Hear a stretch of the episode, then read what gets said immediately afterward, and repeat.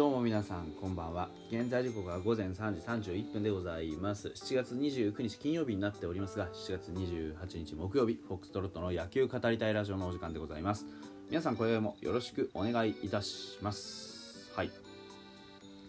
あのー、えっ、ー、と本日27日はですね 28? 日はえっ、とライブリレートークライブリレーイベント、えー、ピーナッツというのに、あのー、まあ、出ていましてそれが、あのー、先ほどライブでね30分配信したんですけれどもそれでした。えっと内容としてはね、あの推しの球団のまああのなんなんて言うんでしょうこう前半総括というかこうなんだろうなあの希望というか そういったところについてまあ話すような内容であれば何でもということで僕はあの前半戦を見て今後後半戦それからこの先の未来に向けて有望なまあ若手、えー、を5人紹介させていただきました。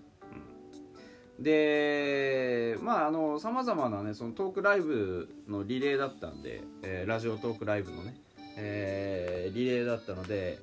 えっと他にもいろんな方がねあのー、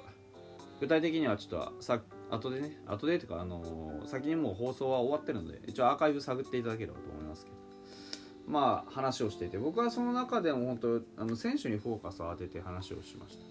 で特に何の話をしたかっていうとあのー、えっと柿木君と北山君と。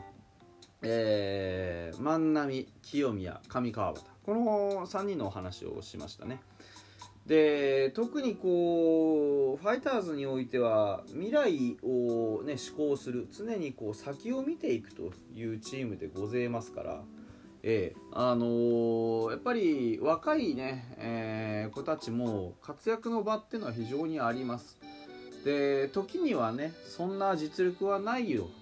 そんなに、あの習熟してないよというポジション経験値うんまあ年齢とかでもその結果が残るんであれば割とがっつり、えーとまあ、残らなくても、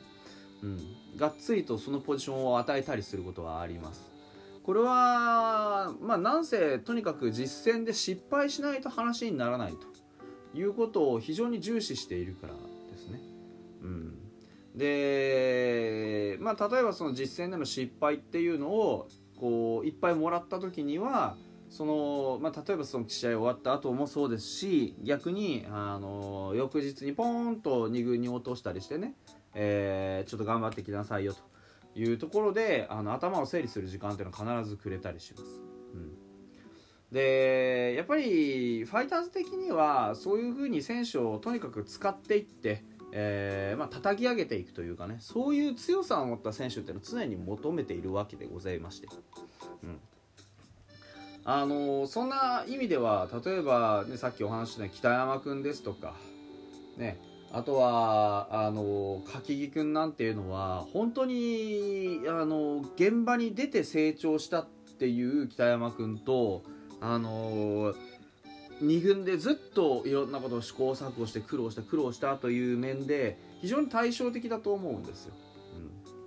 うん、でそういう対照的なね、まあ、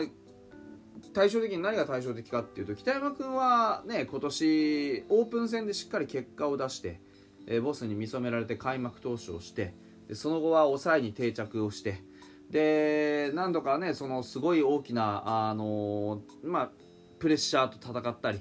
えー、してですね今はあのどちらかというとこう、まあ、勝ちパのリリーフぐらいの位置に今います、えー、石川直也とかあとは堀君ですとかそういった抑えをできるような素質のことを一緒にあの抑えの座を争うという形。これをすることによってあの経験値を積んでいますしあの非常にこう何て言うんでしょうね。えー、緊迫した場面も気持ちをしっかり作ってね乗り越えるようなところがありますで片やその柿木君っていうのは僕なんでこの2人を紹介したかっていうと今言ったようなねその北山君のオープン戦で結果を出してしっかりと、あの刻み続けてきたというものをいればその柿木君は本当に苦労をしてるんですよね。入った当初に自分のこう投球スタイルっていうのはそのままじゃ全く通用しないってことが分かってまるっきり全部金繰り捨ててね、えー、一度フォームをコントロール重視でいろんなサイドだったりねそういうところにこういろんなところに苦心してで一時球速が135、6になってねでもう書きが終わったなんていうふうに言われたりしながらそれでも自分のこう目指したものにはそういう道のりが必要なんだってことをずっとね、あのー、信じ続けて歩み続けて今年ようやくね去年の終わりぐらいから球速がこうはまるフォはまるフォームというかしっかりと自分の形っていうのを見つけてね。で、あのー、球速も140後半まで戻してきて、えー、というところが生まれてきてで投球にも躍動感が出てきてで一つねあのチャンスをポンと与えられた時に鮮烈なデビューを果たしてねこんなに良くなってたのか柿木と。いうそういうねあの何て言うんでしょう。なんかこう対照的じゃないですか。北山君はこうねあの実地でガンガン使われて一つのチャンスを大きく広げていって。片やそのまあ年齢はちょっと違いますけどね。えー、影木君はそういうふうに自分を見つめ直すところからしっかりゆっくりじっくりやってきたっていうところ、うん、だからファイターズは全ての選手に同じことを求めてないんですよね、うん、1人の選手にあ、まあ、例えば結果を残したら次のチャンス、ねあのー、そこでも結果を残したらさらに次のチャンスっていうふうにどんどんチャンスを与えていきますしそういうふうに結果が一時的に残らなくてもあの見捨てたりしないでしっかりとね下でじっくりとこうやるべきことなすべきことっていうのに付き合ってくれる、うん、そんなような形で選手一人一人のね夢だったり、えー、なりたい姿だったりをしっかりと実現できるようになんとかねあのやっていこう、まあ、当然そのコーチ陣の数も限られてますから全員に全員何かを教え込むってことはあまりしないんですよね、うん、その代わり必要なものは必要あの必要な分だけ手伝うっていうところで言うとあのー、ね、その後に挙げた、えー、万波ですとか、えー、清宮ですとか上川端っていうのもこれまた対照的なもんでして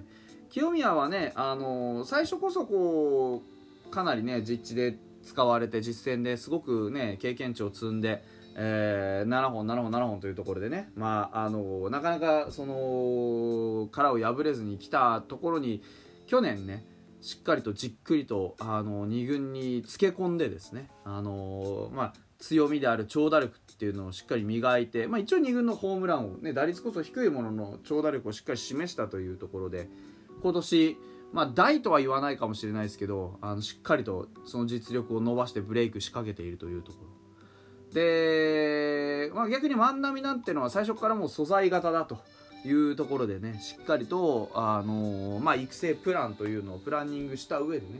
えー、必要なことを少しずつ少しずつできるようになっていって、えー、守備なんかはもう逆にこ、あの現時点でも頼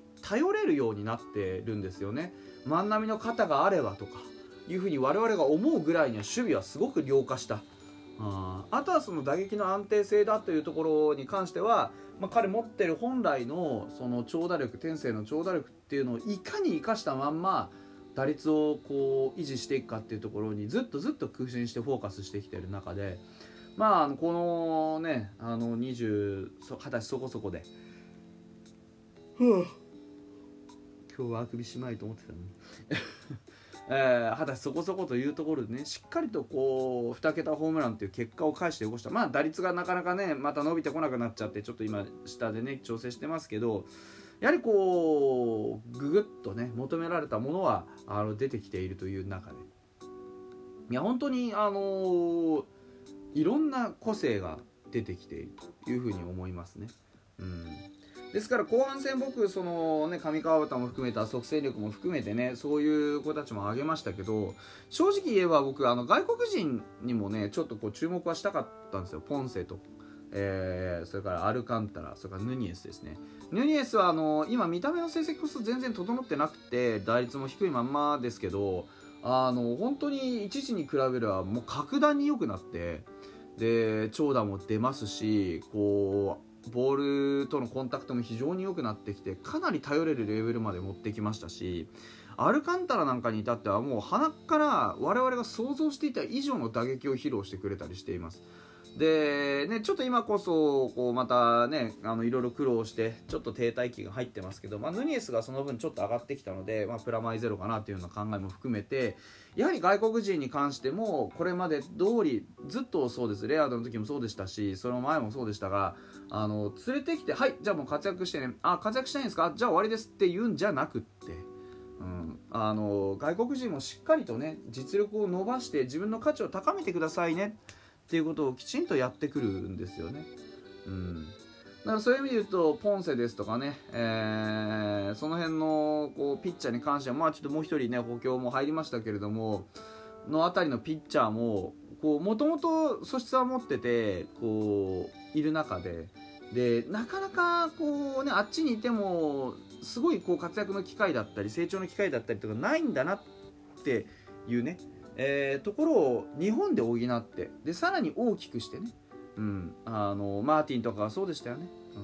うん、大きくして、まあ、輸出するじゃないですけど実力を伸ばすステップとしてしっかり貢献してもらってなおかつこちらの球団としても貢献する環境を与えてあげる、うん。まあ、実にねやっぱりあの育成のサイクルこれまでね良くないと思われていたものが戻りつつあるなっていうことまで喋れればよかったなっていうそういう回でございました。ありがとうございました。